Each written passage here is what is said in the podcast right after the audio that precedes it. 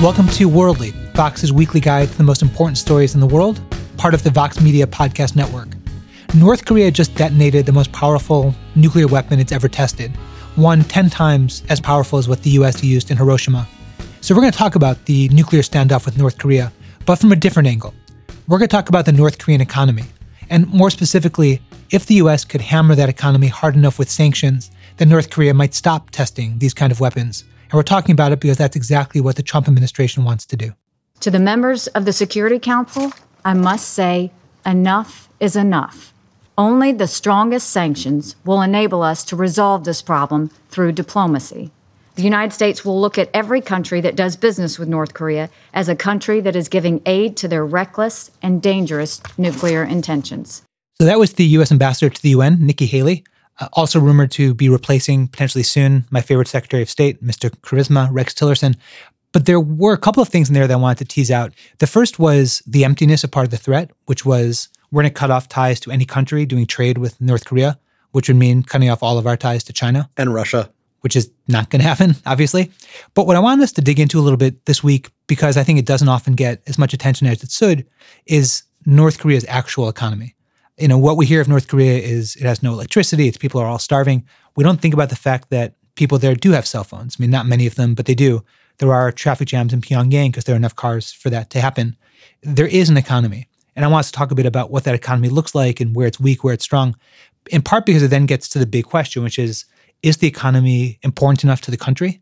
Is it strong enough in any way that sanctions could possibly work? You know, if we keep ending up at the point, even with Donald Trump, set aside the fire and fury stuff, of we will sanction North Korea. That's our tool.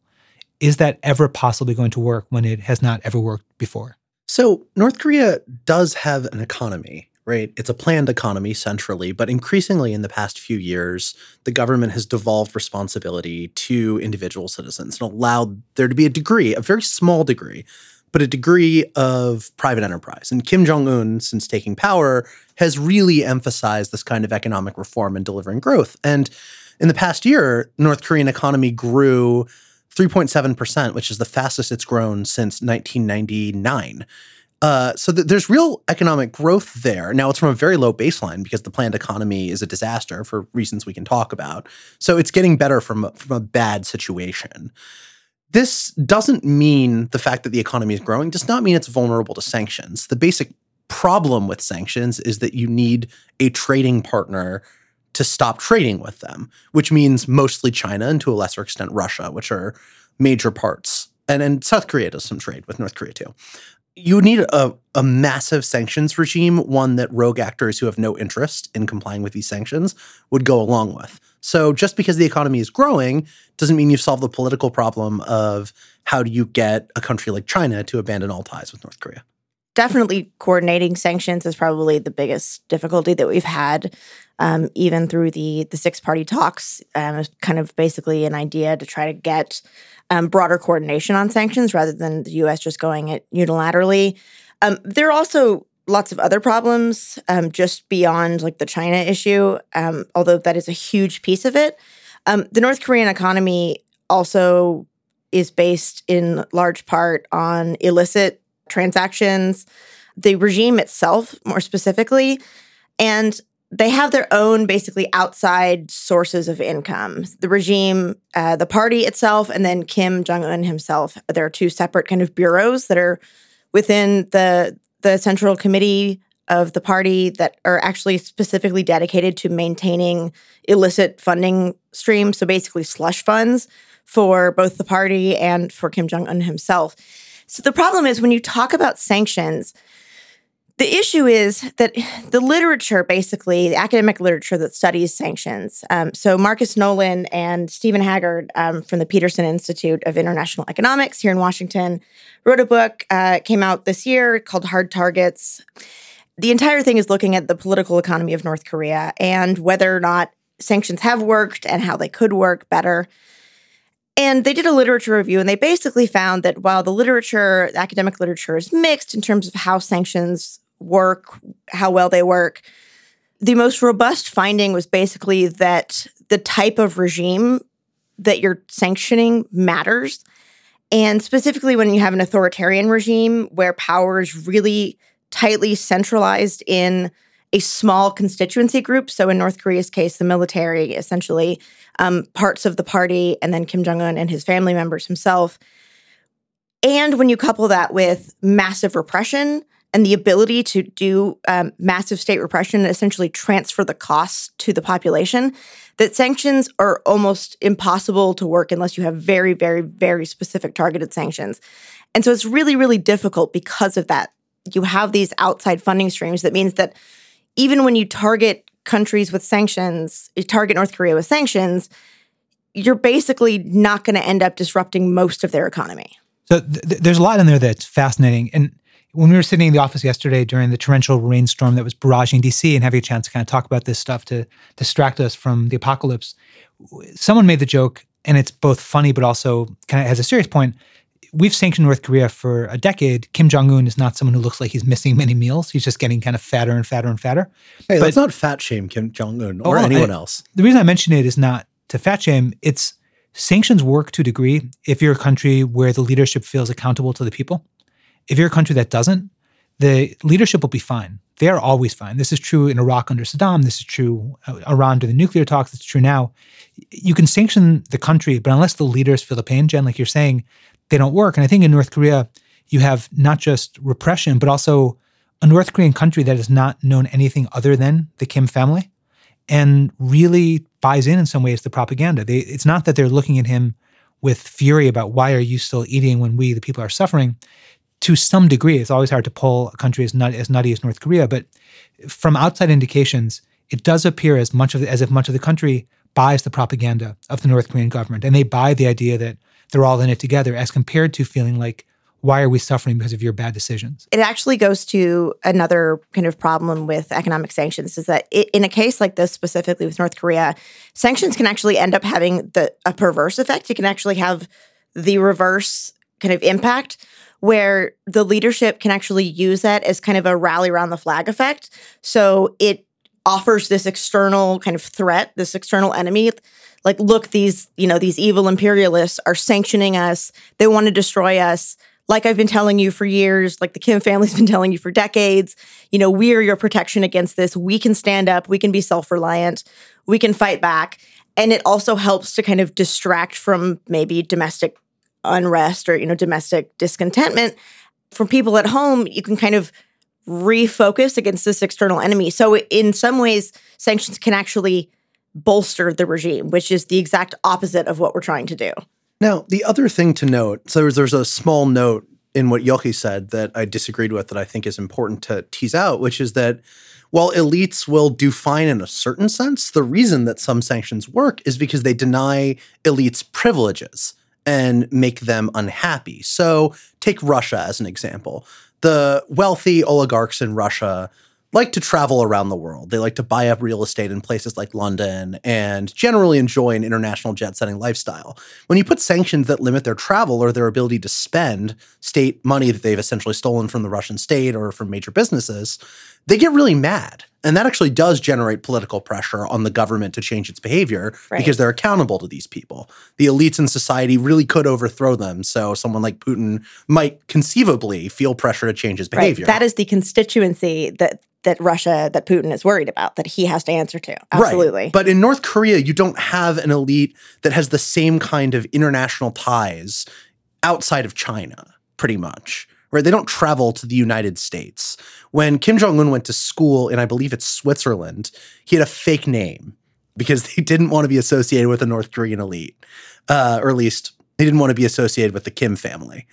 And the point is that North Korea's insularity and the insularity of its leadership class makes it very difficult to target for sanctions in the way that a country like Russia or Iran, which is much more integrated into the global economy, is. So there's also another, um, and I absolutely agree. I, I mean, especially when we're talking about the insularity of the regime and their lack of foreign travel. Bear in mind that Kim Jong Un was once in really big trouble with his dad for trying to sneak to Disneyland, to sneak out of the country using a fake passport to go to forgotten that. Disneyland. Yeah. so he wasn't even like he's the son of the leader, and he wasn't even allowed to leave to go to Disneyland, which means that the you know the other party elite are, are certainly not going to be allowed to just go you know jet setting around, but.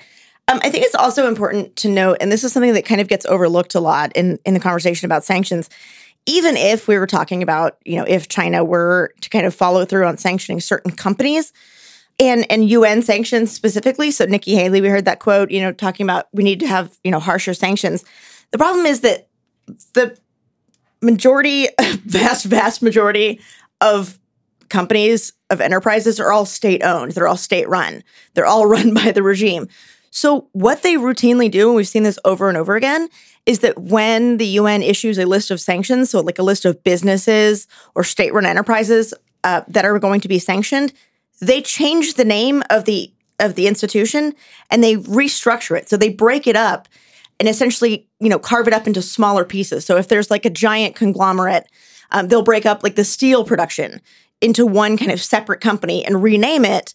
And they'll put it under the control, like nominal control of a private citizen who is probably going to be someone in the Kim family or a really close party member. But the state still runs it. It's just a way to get around sanctions. So they do this literally every single time. They just rename things and shift the cards around and the sanctions no longer matter because the problem is that sanctions, especially when we're talking about in the international system, but even US sanctions, passing these kinds of things, like there's a bureaucracy, right? There's it takes a little bit of time to like identify the correct businesses and you have to go through the process. And they're a lot faster than we are. So they essentially just reshuffle the deck and move right along with their with their business. So I want to ask us sort of as a poll, a roundtable. Does anyone here think that more sanctions of any kind being considered that are plausible could affect the North Korean regime's nuclear program? I don't, unless and until China agrees to cut off oil. Right now, almost all of North Korean oil comes from China. It's roughly 500,000 uh, crude barrels a year. An interesting stat North Korea uses, I read this thing in Bloomberg, North Korea uses as much oil all year as the US East Coast uses in a single day which is like an incredible reminder still of how impoverished this country is. But North Korea, and this is something Janet builds off a point you made earlier. North Korea is willing to devote so much money, so much of its money to its nuclear program. Two stats I came across that were really fascinating. So GDP, the portion of a, a nation's GDP, so basically its overall economy that goes to defense, the U.S. it hovers between two and a half and four percent. In North Korea, it hovers between twenty five percent and a third. So it's a huge percentage of its overall economy goes to defense. Its nuclear program, some of the estimates, the best estimates from the South Korean government are that it spent $3 billion toward its nuclear program. So North Korea as a country, it's almost like Sparta. Like they're willing to just take the money they have, as little of it as they have, and put it towards defense and nuclear programs. All of which gets back to your question of until you figure out a way to make that money harder to get, much harder to get, I don't think they will work. So I don't actually think that they're going to give up their nuclear re- weapons, regardless of what we do. Um, I think uh, Zack, you wrote a great piece on this recently that will hopefully be coming out soon. That will hopefully be coming out soon on Vox.com. That's V-O-X.com. but a, a, great piece, basically the case for for letting North Korea keep its nuclear weapons. And basically the you know the argument that you make is let me just tell you about it because you, you, made the argument. So let me just I'm gonna, I'm gonna explain some stuff to you real quick. The argument that Zack makes is, and this is based on you know multiple interviews with scholars and, and analysts and experts on this. It's not just Zack freewheeling it here. Um, although he does know a lot about North Korea. The basic argument is that because what nuclear weapons represent for the Kim regime, which is basically survival, stability. Um, you know, they looked around at Muammar Gaddafi's regime in Libya, at you know Saddam Hussein's regime in Iraq, and said, "Hey, you know, if you have nuclear weapons, then the U.S. won't topple you." You know, you look at Iran; that's they don't have nuclear weapons, but we also haven't sought regime change there. Iran has this kind of similar thinking in, in some ways, especially, you know, after the 2003 invasion of Iraq. North Korea was on that list of the axis of evil. And so it was kind of like, oh, great. Well, if we get nukes, then it essentially like dramatically raises the cost of, you know, the US wanting to get into a conflict with North Korea because now you have two nuclear armed powers. So essentially the idea is that that nukes are basically like the biggest single protector that the Kim regime has to make sure that they don't get overthrown um, externally.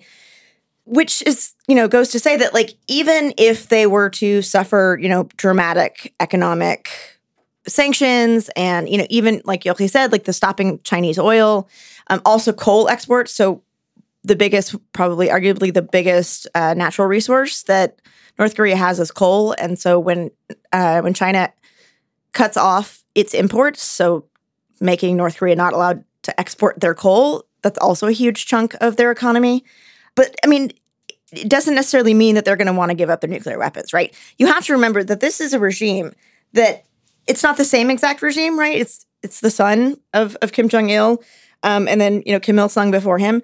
But this is a regime that during the 1990s survived a famine, right? Like they survived a massive famine that killed between 600,000 and 1 million of their own people, and the regime survived. They have a lot of coping mechanisms, they have a lot of ways of staying in power. And, you know, thinking that just some tightening some sanctions is going to be the thing that breaks them and brings them to the table, I think is is wildly incorrect. Well, that fits really nicely with what Yochi was talking about in terms of the kind of Spartan analogy, right? In North Korea, that's called the Songun policy, the military first policy. And it, and it means that resources, when the state gets them, should be devoted to the military before it goes to any other citizens. And interestingly, it did that during the famine right. when its citizens were starving. Instead of trying to prevent people from dying, which you think would be the priority of a government just in terms of legitimacy, like surviving and, and preventing a popular uprising, that it would do, you know, it would try to prevent suffering, but it didn't. It tried to strengthen the military. And there are two reasons for that. The first is that the military is the thing most likely to overthrow the Kim regime if there were to be any threat. And the second is that its propaganda to the rest of the public focuses very heavily on military prowess and even casts suffering on the part of the North Korean people as necessary to preserve the Kim regime and its strength and protect the North Korean people against these external threats. So, military first isn't just incidental, it's a key part of the North Korean regime's propaganda to its own people, and one that a lot of them, as we've talked about a little bit, actually believe. So, when they're spending a bunch of money on nuclear weapons and other people are suffering economically, that's par for the course. In fact, that's the design of the state. So actually, yeah, I totally agree. Um, there's actually a, a, it's not a new policy; it doesn't replace the Songun military first policy. But in 2013, the party basically rolled out a new policy. It's the Byungjin line, that's what they call it, um, and it's essentially like means parallel. So it's it's a new policy of pursuing dual tracks, parallel tracks of economic development on one hand and a robust nuclear weapons program on the other. So it's still absolutely like focusing on military prowess and the nuclear weapons program. But the thing is that the way they frame it now, a lot of times, especially after you see this a lot after a missile test and, and the nuclear test, is that they actually frame their nuclear weapons development as a signal of their economic growth. So they actually say, look, look how well we're doing in advancing science and technology and engineering. These are all things that are going to help our economy, right? This is what you do when you're a serious economy. You know, look at the United States, look at China, right? They have these massive technological advantages. Well, that's what we're doing, guys. So it's okay. So look at these great missile tests. So they actually basically convince the people that it's it's also, I mean, and partially it could be true, right? Technology does filter down into other sectors of the economy. I don't know how accurate that is in terms of North Korea. But I mean, the fact is that they also portray it as not two different things. It's not either we do the military or we do the economy. It's a dual track. And it's a really smart way of framing things because it's not like, oh, if we didn't have, you know, it's not the guns or butter, right? It's not like if we didn't have these weapons, then we would have more food. It's look, this is helping us build our economy so that we all get better. And it's really smart. And there's also, I think it's exactly right. It's harder to measure, but there's also just the prestige factor. In Pakistan, a kind of major part of their propaganda, and this was true to a lesser degree in Iran, because Pakistan obviously admits to nuclear weapons and Iran said it wasn't ever trying to get them. But in Pakistan, it was like a national pride thing. It's like, look, we have done what these big, big, big global powers have done. We are a country on par with those other countries. And that's in a country in Pakistan that actually knows about other countries. You know, internet is relatively free, internet's relatively widespread as compared to North Korea, where the intranet is what's used for the most part. It's controlled by the government. By some estimates, there are 28 websites you can go to, most of which are about recipes and sports.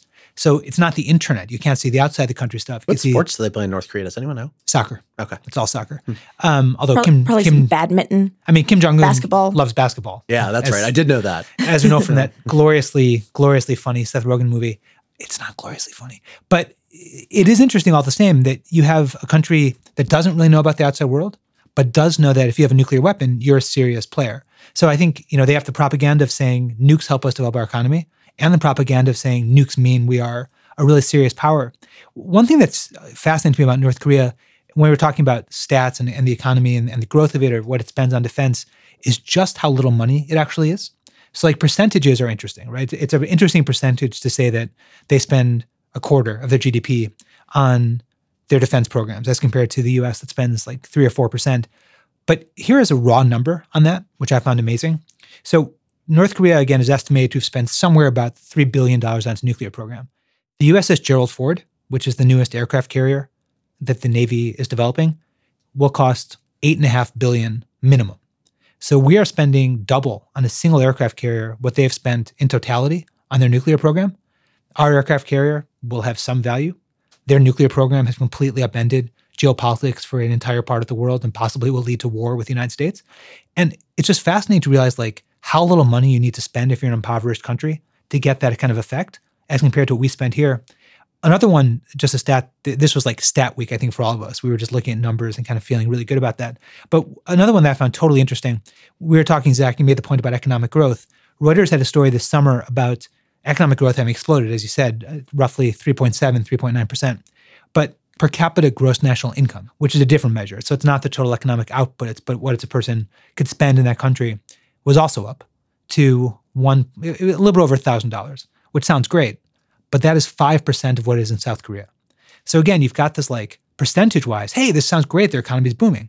And then you look at, wait, holy hell, it's 5% of its neighbor. $1,000 as a GDP per capita is quite poor by international standards. But again, it's not that wasn't GDP. That was gross national uh, income, not GDP. So this was what a what an average person can spend as compared to GDP. So I just want to um, make a quick point when we're talking about when any of us say, you know, offer statistics about North Korea's economy, these all have to come with a massive caveat that these are estimates that normally come from the best guesses of South Korean think tanks and the South Korean government um, based on the publicly available data they can figure out from trade with countries like China, from trade with, you know, South Korea had a special economic zone in North Korea, um, based on very, very limited amount of data. So Marcus Noland, uh, whose work I cited earlier in his book Hard Targets, had a great quote that I saw recently where he said, um,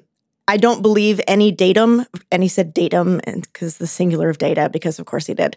Um, I don't believe any datum at, coming out of North Korea that has a decimal point in it. And if you see one, then it's probably wrong, which is not to say that any of these estimates are wrong, but it's just to say that these are very squishy numbers here. So, in terms of going back and forth on, on which numbers are, are correct, the broad kind of point here is that North Korea is tremendously poor. And and just to remind people who might not know this, right after the Korean War, North Korea was one of the strongest, if not the strongest economies in the East Asian continent. So it was way uh, advanced of South Korea. They had a robust economy. And then you had like the kind of institution of the centrally planned, you know, Stalinist kind of collectivization of farms and all of that, the centrally planned economy that basically shot it all to shit. Um, it's a technical term. Um, and so, you know, it, it's just really interesting to see kind of what's happened. And when we talk about, I think it's also important, I kind of want to drill down with you guys about like the actual economy. When we talk about the North Korean economy, and we talk about they've had growth, I think it's important to talk about like what we really mean, like what their economy is doing and you know where this kind of this economic reform as such is coming from. So I think it's really important to talk about like Zack you mentioned earlier that you know Kim Jong Un has kind of allowed the government to devolve some um, some control over farms. So they basically shut down most of the collectivized farms and redistributed the, the control of farmland to individual families. They call them individual work units because that's the most Stalinist way you could come up with to call a family. Um, but they let them now farm and keep somewhere between thirty to seventy percent of what they what they reap. Right. So you have kind of better incentives. You have you know farming just kind of exploded. You also have these these unofficial markets that have now become official, but these informal market stalls where people would, you know, smuggle in goods and they would trade and they would set up these markets that were not controlled by the state. And eventually they have become kind of part and parcel of the government. They figured out a way to essentially tax these people and you have to get a license to now have a market stall. But, you know, these are really simple. I mean, we're talking like the biggest economic, you know, one of the biggest economic developments in the 2000s for North Korea was that they codified the concept of private property like in their law. Like that's staggering, right? Like the concept of private ownership. Like that was one of the biggest things and that was just in the mid 2000s. Well, that's why like you had for a very long time in North Korea a bunch of buildings and factories that would be constructed that nobody lives in, right? That happens in China now and we're sort of used to it but it's an inevitable byproduct of a planned economy when nobody owns anything and the government dictates where money goes because the government doesn't have enough information to know exactly what people need. That's why markets are really good. This is the classic baseline case for a free market. Uh, in North Korea, they also do some more interesting things now. Two of the biggest growth sectors have been mining, which we've talked about a bit, and industry in the sense of manufacturing. And what they do, one of the things they do in industry is make clothes with Chinese materials. They then stitch made in China on them and sell them to foreign markets. And what this does is sort of a twofold thing. First, it allows them to get money around uh, in the sense of getting foreign capital, which they desperately need in order to buy things because people don't yeah. really take North Korean money. Hard foreign currency is like key. And that's that's part one. Uh, part two is it allows them to build up an actual industrial capacity and that this is how South Korea grew to begin with, low cost manufacturing, because North Korea is very poor and stuff's controlled by the government for the most part. Uh, manufacturing costs are very low. I'm, I'm really glad you brought up the the issue of like sewing the made in China uh, kind of labels on things. So that actually happens also not from the North Korean side, but on the Chinese side. So there are tons of goods. There, it's entirely likely that you have something in your home or in your office that was potentially made in North Korea. So tons of goods, both licit and illicit, are made in North Korea, and they basically either legally or illegally will kind of let that slide, depending on it's probably not much happens in North Korea that the regime doesn't know about. But they basically are sent over the border and then are repackaged in China and sold as Chinese made goods. So all kinds of stuff, right? And then we also, so that's like the kind of above board, if you want to call it, like trade. And then they also have like the whole illicit market. So uh, endangered species that like you're not allowed to trade on the international market because like of course you're not. Um, North Korea's like, whatever, we're like gonna do what? that. So, like mushrooms, there's a species of pine mushroom that is really popular in Japan. That North Korea actually, um, since they're they're matsutake mushrooms, um, or pine mushrooms, I guess we call them here. Um, so they. I'm not, I'm, not, sure any of us call them pine mushroom or matsutake. well, yeah, or I don't know what you're talking illegal about. North Korean mushrooms. Right, like, but you know, know who does? Japan. So the Japanese police like did a, a recently did like a big raid on this, and there were like tens of thousands of dollars in illegal mushrooms. And that's just one thing. There's also, here's a really interesting thing that I don't think a lot of people know about. So, one of North Korea's kind of moderate uh, cash flows comes from building ridiculous monuments in Africa. So, there is an art studio, let's call it. An art factory is probably more accurate. It's the Mansudae Art Studio. And by the way, there's a website in English. It's the official Democratic People's Republic of Korea, the official North Korean English language website for their art studio that you can go to. It is Mansudae, M A N S U D A E artstudio.com. I highly recommend it. It's hilarious. But so it started back in like the 1950s, right? Uh, to make these big kind of Stalinist like monuments to celebrate the Kim family. And then they eventually kind of branched out to make kind of other monuments to communism and stuff, you know, especially um, during the Cold War to like other similar countries. But starting in the early 2000s, they've decided to reach out to Africa. And it's actually kind of staggering. So um, they're estimated to have earned tens of millions of dollars this way. They have built, they have provided construction services building these massive monuments in countries including Senegal, Angola, Chad, Democratic Republic of Congo, Ethiopia, Benin, Togo, Equatorial Guinea, Zimbabwe, Mozambique, and more. And the most famous one is the African Renaissance Monument in Senegal in Dakar. It was dedicated in 2010. I highly recommend Googling it. Um, so North Korea made this for them. It's a massive, I think it's believed to be the tallest statue in Africa. It's um, over 160 feet. It's a solid bronze statue, and it's just hilarious. It's like this vaguely Stalinist, like there's a man holding up a child, and there's like a woman, and it like towers over everything. That's bizarre. But the, there's actually a point in terms of when we're talking about going back to sanctions. You know, Nikki Haley, you know, when we talk about, you know, heard her quotes talking about targeting countries who trade with them there are dozens and dozens of countries that actually do business with North Korea. They built a freaking basketball stadium in the Congo. They built the presidential palace in Namibia. Like they do all this and and the way they do it is it's really hard to target with sanctions because they do this mostly through their embassies. So North Korea, you know, we like to think of it as this black box, right? But you know, just because that we don't have an embassy there, they don't have one here, doesn't mean that they don't have international relations with lots of other countries, and they do. Um, they even have a freaking trade office in Zimbabwe, like an official North Korean trade office where you can go. But the problem is, like, because of that, you know, they do it under this diplomatic cover, but they do all these deals, and it's really, really hard to target with sanctions. So it's never just as simple as, well, we need to cut off sanctions and you countries need to stop doing business. Like, are we going to sanction like the Mansudae art studio? Maybe, I guess. But like, these are like underground cash deals that are being done to build monuments in small countries in Africa that still brings in tens of millions of dollars for the regime. How do you stop that? I mean, I, yeah, I definitely, when we are done recording this, we'll go look up it's the so. North Korean statues. But part of what that that highlights uh, beyond the gloriousness of pine mushroom, illegal pine mushroom exports, it's a thing. I'm like, just saying. It's easy to talk about North Korea, and you know, we do, other people do as some of the stuff like these grand geopolitical questions. You know, so when people say, "Why won't China do more?" You know, we've talked about this in, in other episodes, but part of it is a fear that if North Korea collapses, you'll have a unified Korea right on its border, controlled by not controlled by the U.S. but influenced by the U.S. North Korea collapses, there'll be this giant refugee flow into China. So there are these like giant grand geopolitical questions. But then, you know, Jenn, to your to the beginning of that, your your point, China also just gets little bits of money right? So like apart from what China does or doesn't want as a country, what and when we say that, of course, what we mean is Chinese leadership in Beijing beyond what it wants in terms of grand diplomacy. You've just got small scale Chinese factories that want to be able to re- resell North Korean made goods because they're cheaper.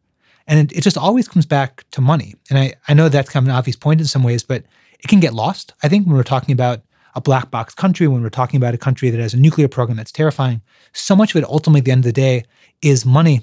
And uh, you know, Zack, a point you were making yesterday when we were talking about what we would talk about today, if we're going to get meta for one second, was Kim Jong Un. That on the one hand, he's conducted more nuclear tests just in the last couple of years than his father did in his entire lifetime. He is getting more and more provocative. He's clearly just wanting to test Trump as far as he can, as many times as he can. But you made this point yesterday that as he's doing that, he also is liberalizing his economy to a kind of unprecedented degree. And that paradox is just sort of fascinating. Well, I heard a quote from a North Korean uh, someone who was traveling there and, and, spoke to ordinary people about the different Kim families. It was really revealing on this point. The person said, Kim Il sung made us ideologically strong. Kim Jong il made us militarily strong. And Kim Jong un is making us economically strong. And the sense, and this appears to be a widely shared perception among the North Korean people, that Kim is not abandoning the policies of his father and grandfather, but building on them. And the economic development is part and parcel of this overall attempt to build a better and secure North Korea, right? So that's why there's such an emphasis on military tests and belligerence at the same time as there's economic development. There's also been a pretty harsh crackdown on free speech, even by North Korean standards, under Kim Jong Un.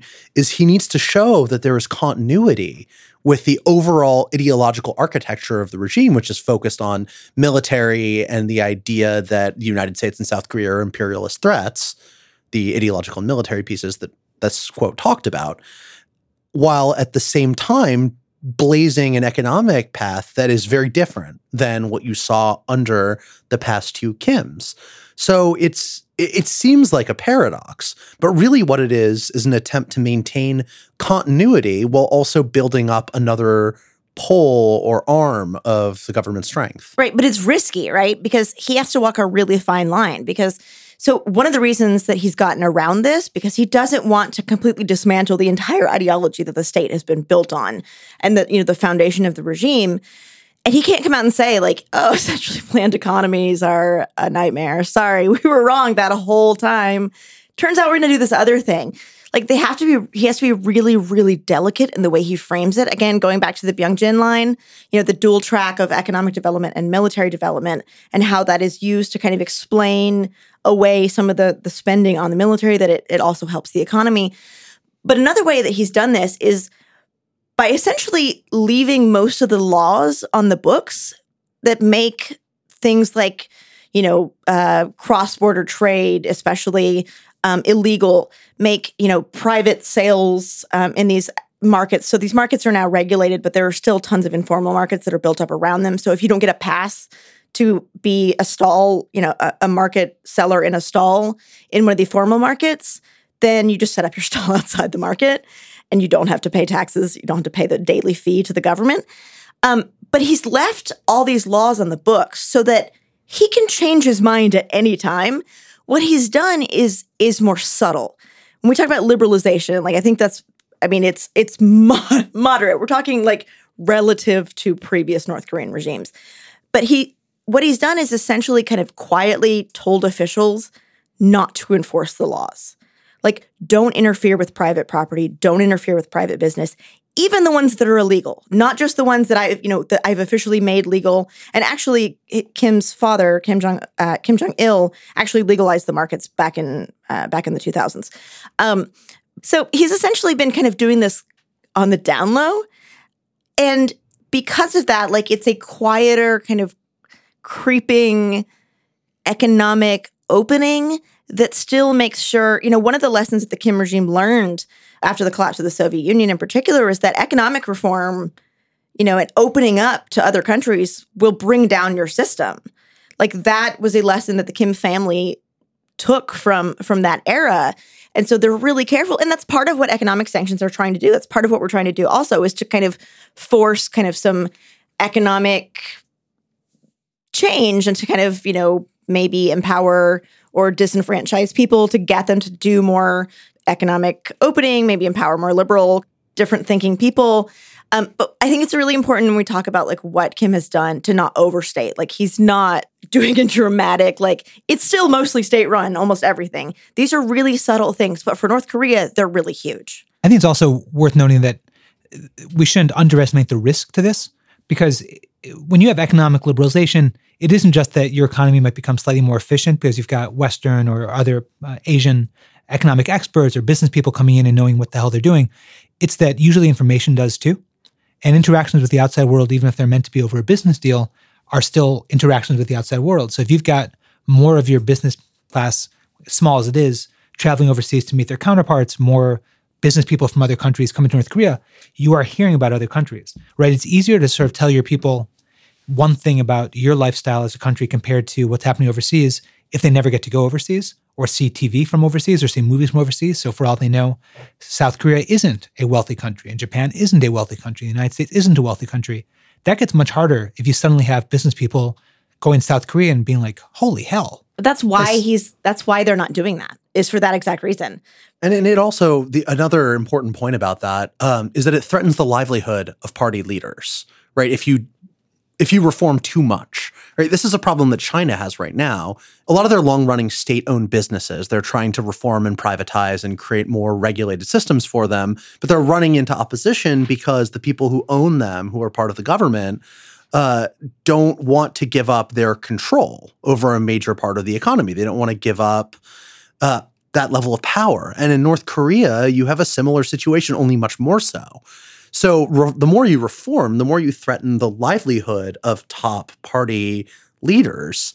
And it's important to remember that we know almost nothing about internal divisions in the North Korean elite.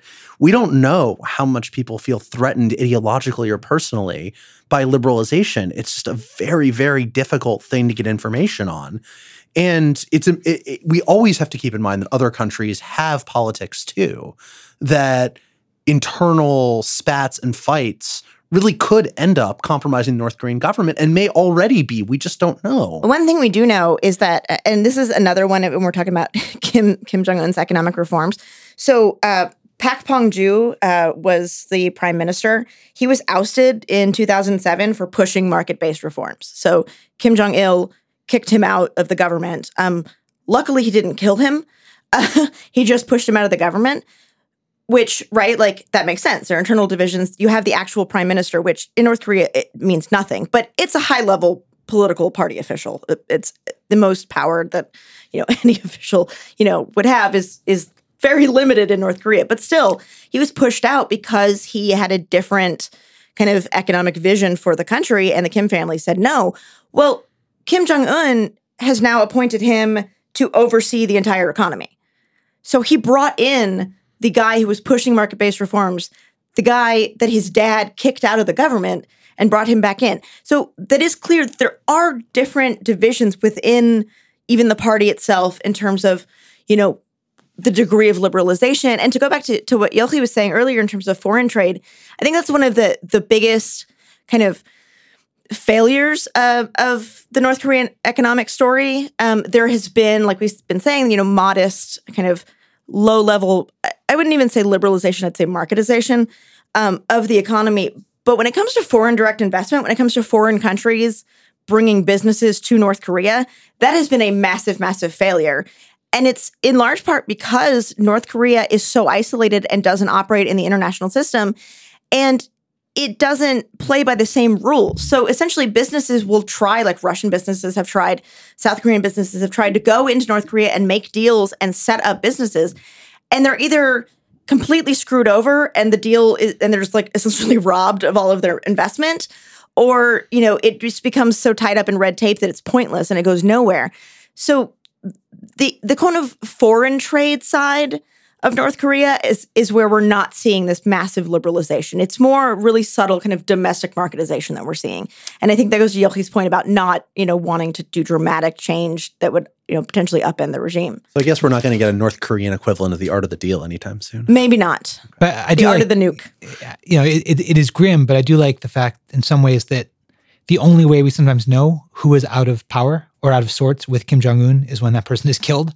I mean, it's it is the most visible possible way of saying you're fired uh, and you've lost your job. And, and that just reminds us yet again of not only the secrecy, but also the brutality and also the total lack of political expression, which is a deft and subtle and great way of moving to elsewhere for this week.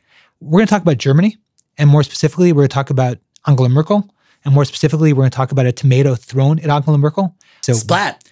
There you go. I can just be the sound effects guy for the team now. So just to be Kinda clear, like that. th- what we're talking about is Angela Merkel, who is currently campaigning for the upcoming German elections, um, was at a campaign event at which there were demonstrators who were not a fan, not fans of hers, and apparently threw a series of tomatoes.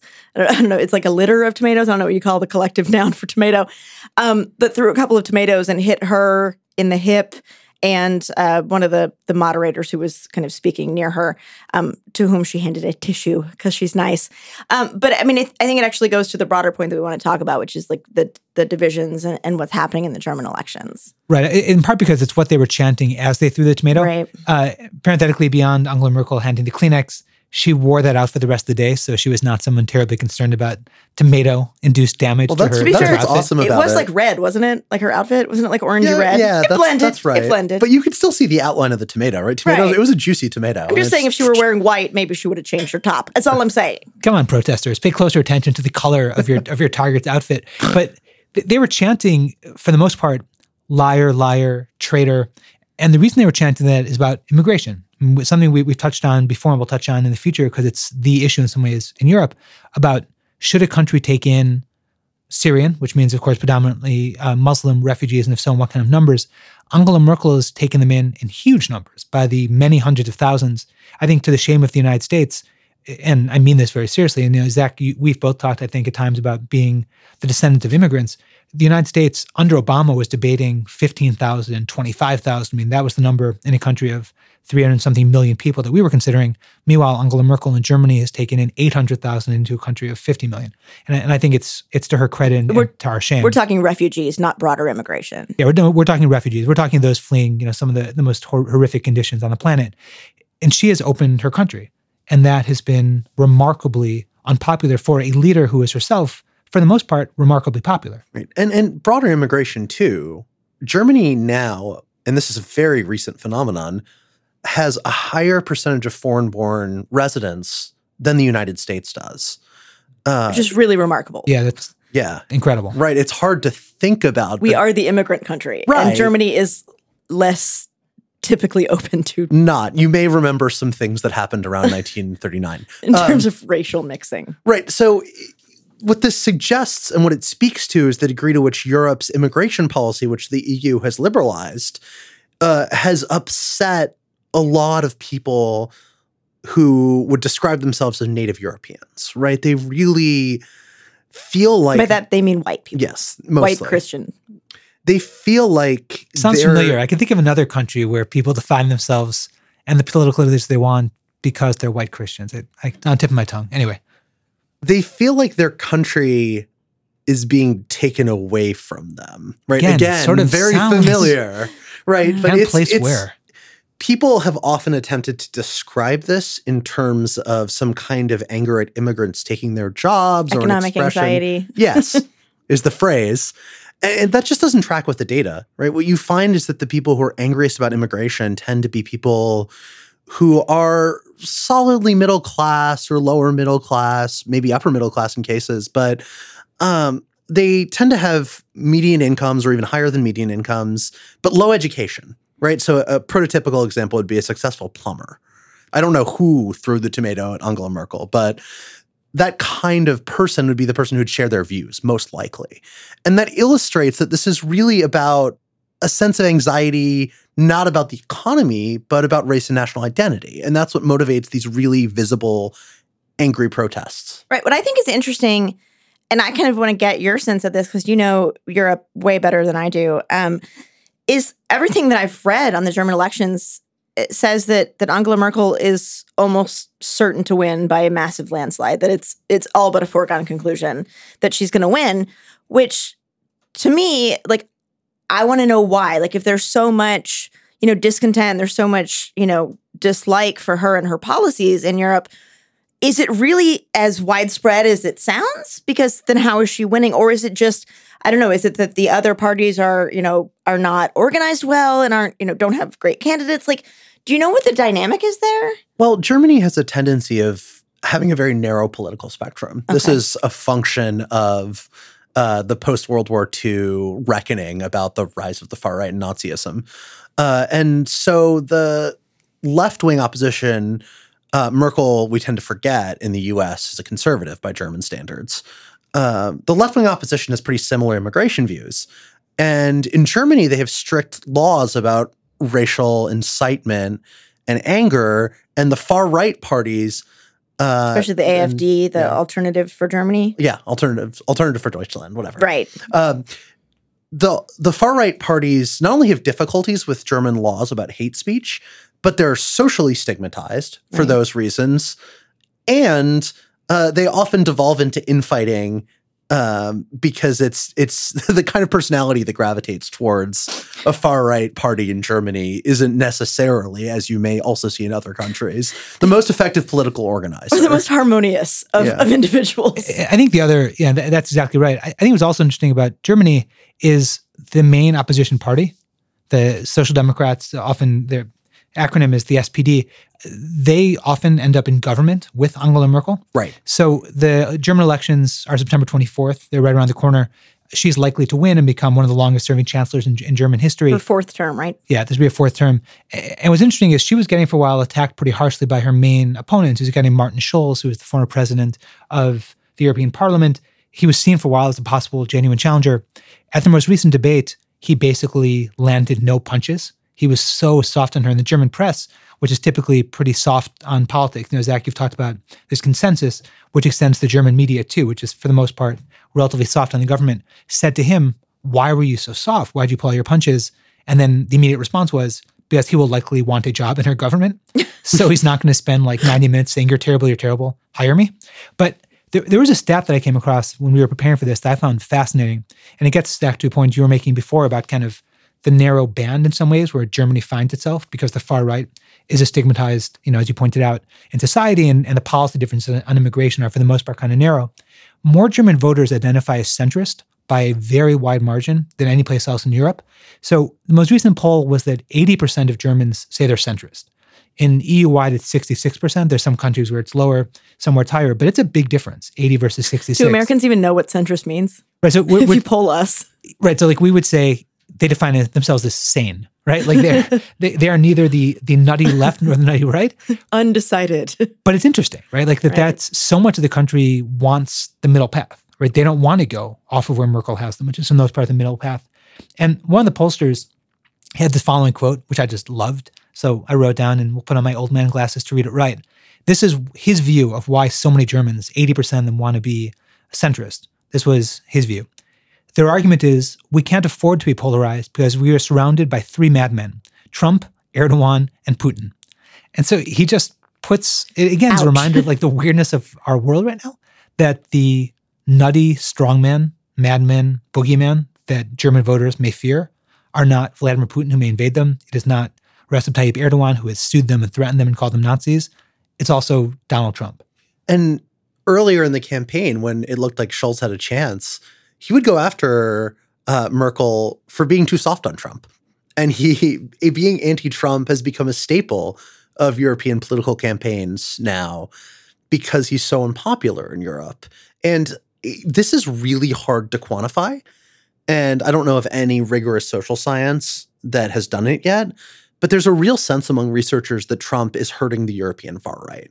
So when he took office, So Steve there is Bannon, a silver lining. yeah, Steve Bannon said all Jen- this stuff about forming an international. Jennifer international. Williams, known for her optimism.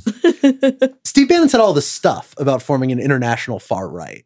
Right, he was really excited about it. this. Has been his project for years. He opened up Breitbart offices in London and Israel. For someone who hates globalism, that's a fairly globalist outlook, Well, I would the- have to say. It's the nationalist international, is the Right. phrase that people have used. Right. right? And it, their winning or, or the victory of the American far right has led to the precise opposite effect, as far as we can tell. Other voters look at the US, they look at the chaos of the Trump administration and the degree to which it's tanked American public perception internationally, which it has in, in every poll. And they seem to be saying, we don't want that. And hence why the people who are most vocally protesting about immigration in Germany right now aren't the AFD, which is it is kind of a mess right now, but people throwing tomatoes at Merkel. I also just like that I think in the short history of Worldly, that may have been the first time anyone used either hence or hence why. So, Zack, congrats. Sorry, I just talk like that. I think it's really interesting uh, that you pointed out that Schulz, uh, her uh, Angela Merkel's opponent, was was basically dinging her for being too soft on Trump. I think for American watchers um, who have been watching Merkel's interactions with Trump, I think especially on the internet, Merkel has emerged as this as this kind of weird, especially like feminist kind of icon and how she's kind of manhandled Trump and like shut him down. She makes like epic faces like behind his back or he'll come up to her and she'll just kind of like make this awful face just like no dude and i think it's just really interesting that our perception you know in some ways is that she's been kind of harsh and pushing back on trump and not being super chummy but in her you know political world she's even just that has been too close to trump that's interesting you know, there was a political headline some months back, but that still sticks in my mind when Angela Merkel was here in DC, where she had some of these incredibly awkward interactions with Donald Trump. First, he wouldn't shake her hand in the Oval Office. Then, at a press conference, he made this weird joke about how she was wiretapped by Obama, just like he was. Of course, he wasn't, but And she actually was. she was yeah, exactly. So it was both dishonest and inaccurate, you know, hashtag Trump. But she has become the only person, not just willing to stand up to him, but who is willing to, in her own country, say, I will defend taking in 800,000 desperate Syrians. Come at me. She has not backed down on that. bro. She has not softened it. She's basically just said, This is what I believe. You don't like it. Here I am. And it is remarkable how strong she is as a leader, but it's also remarkable that she's standing up for what America not long ago itself stood up for, at least rhetorically. You know, we may never have taken in that many refugees, as we talked about a little bit earlier, but at least verbally and rhetorically, we also believe in these kind of things. And the political headline, which I loved because it was so painful, was "Leader of the Free World meets with Donald Trump," Oof. and it's it's like a dagger. In, and that wasn't incidentally on a column; that was on a, a news story. But it it's true. You know, she's taking this tomato-induced weapon attack at her because she is standing up for what we would consider liberal lowercase values. right, and and kind of claiming the mantle Trump. Of of what the U.S. used to be, like the the forefront of you know the mantle of liberal democracy and liberal democratic ideals. and and also accepting refugees right after the Vietnam War, which to be fair was our fault in many ways, um, and the Ethiopia Eritrea War.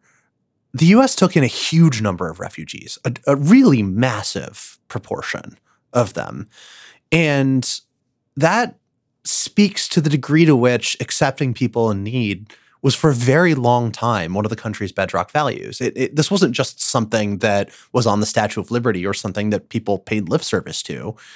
There really were a lot of people who had been displaced, and then America would take them in. Uh, not to mention the big ticket examples like World War II. And we've been pathetic on that front, and not just because of Donald Trump.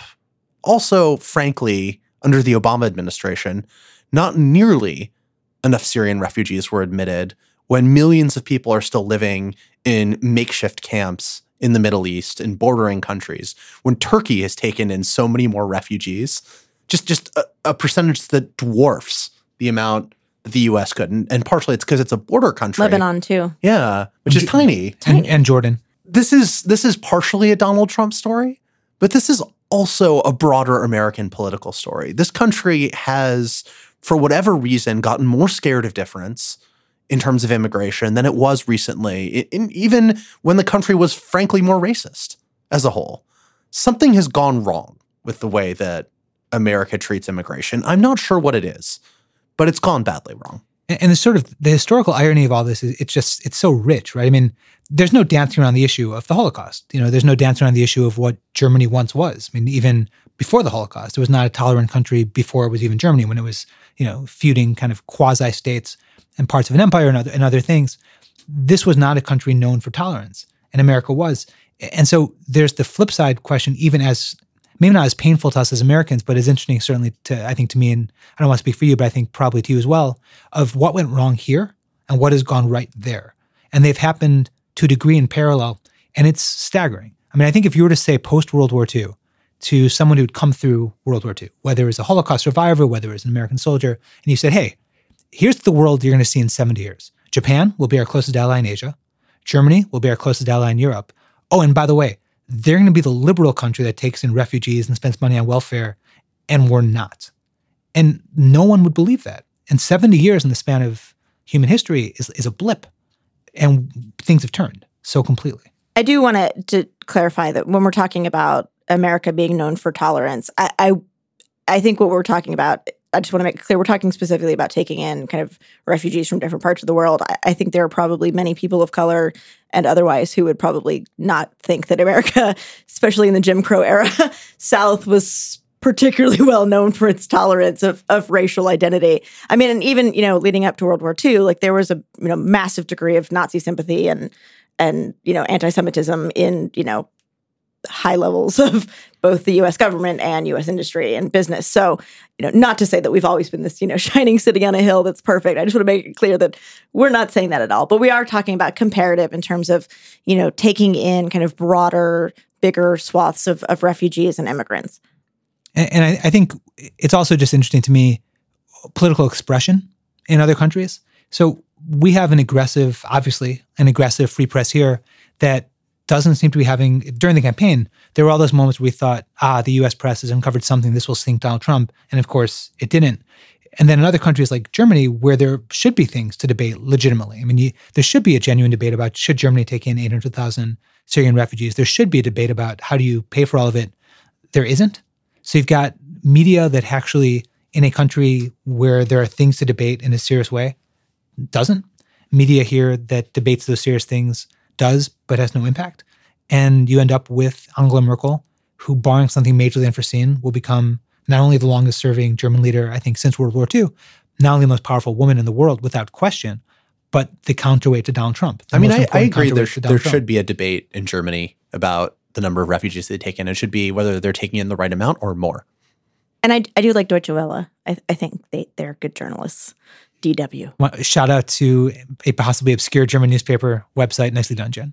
I'm just saying they do good journalism. I don't want to slam all of German media. Yeah, I'm yeah, a fan. Yeah, they do I, really good journalism, I, especially I in, in, terrorism and counterterrorism. They do incredible journalism. And they anyway, just saying. So I do want to close with this. Oh, I like Der Spiegel a lot too. Yeah, Der Spiegel's good too. There, there have been a, a, couple of changes in Israel since we last talked about Israel. Uh, Sarah Netanyahu, Benjamin Netanyahu's wife, may soon be indicted. There are more reports that Benjamin Netanyahu himself, Israel's prime minister, may also be indicted. So that story has been advancing since we last talked about it. But that isn't why I wanted to mention it. You know, we try to be transparent both at Vox.com, both in what we write and obviously now on Worldly. We try to talk through as sometimes on, on air about how we get to the topics. We also use the email account we have, which is worldly at Vox.com. We try to respond to every email and we take them very seriously. And after last week, when we talked about Israel, we got a barrage of very thoughtful emails um, which I'm grateful to the people who took time to write them.